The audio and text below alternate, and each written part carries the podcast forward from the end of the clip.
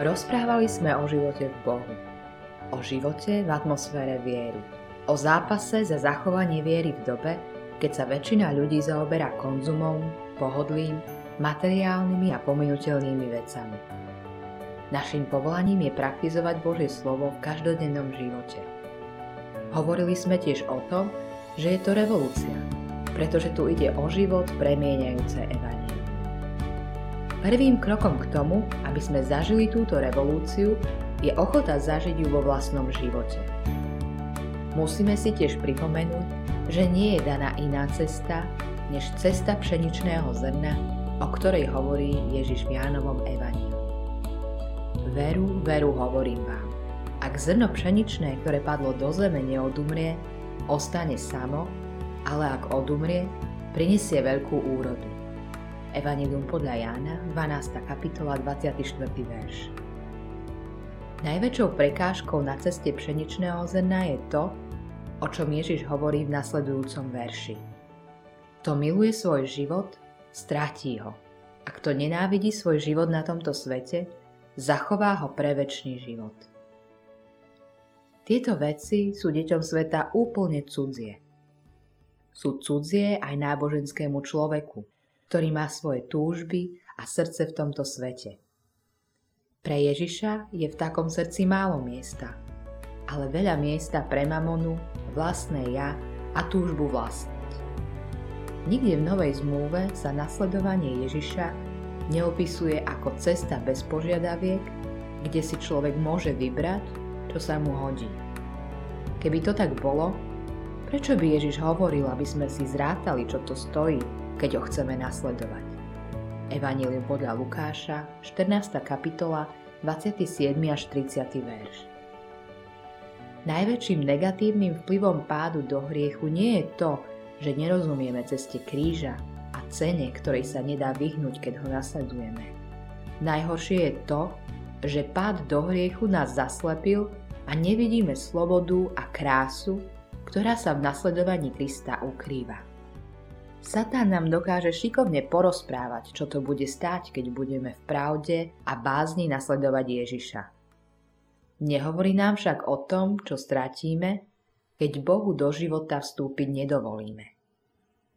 Našej starej prirodzenosti je cudzia cesta pšeničného zrna. Stratiť svoj život v tomto svete a tým ho získať. Dovoliť Bohu, aby vstúpil do života, však neznamená, že z nás budú duchovní extrémisti alebo budeme žiť v napätí. Znamená to, že v malých a veľkých životných rozhodnutiach si zvolíme ukrižovanie vlastného ja. Budeme kráčať cestou pšeničného zrna.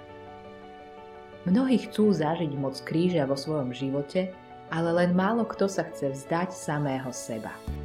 Toto sú dôležité veci v dobe, keď vychádza mnoho kresťanských kníh, ktoré rozprávajú o tom, ako môžeme mať podiel na moci kríža bez toho, aby sme zažívali aj jeho bolesť.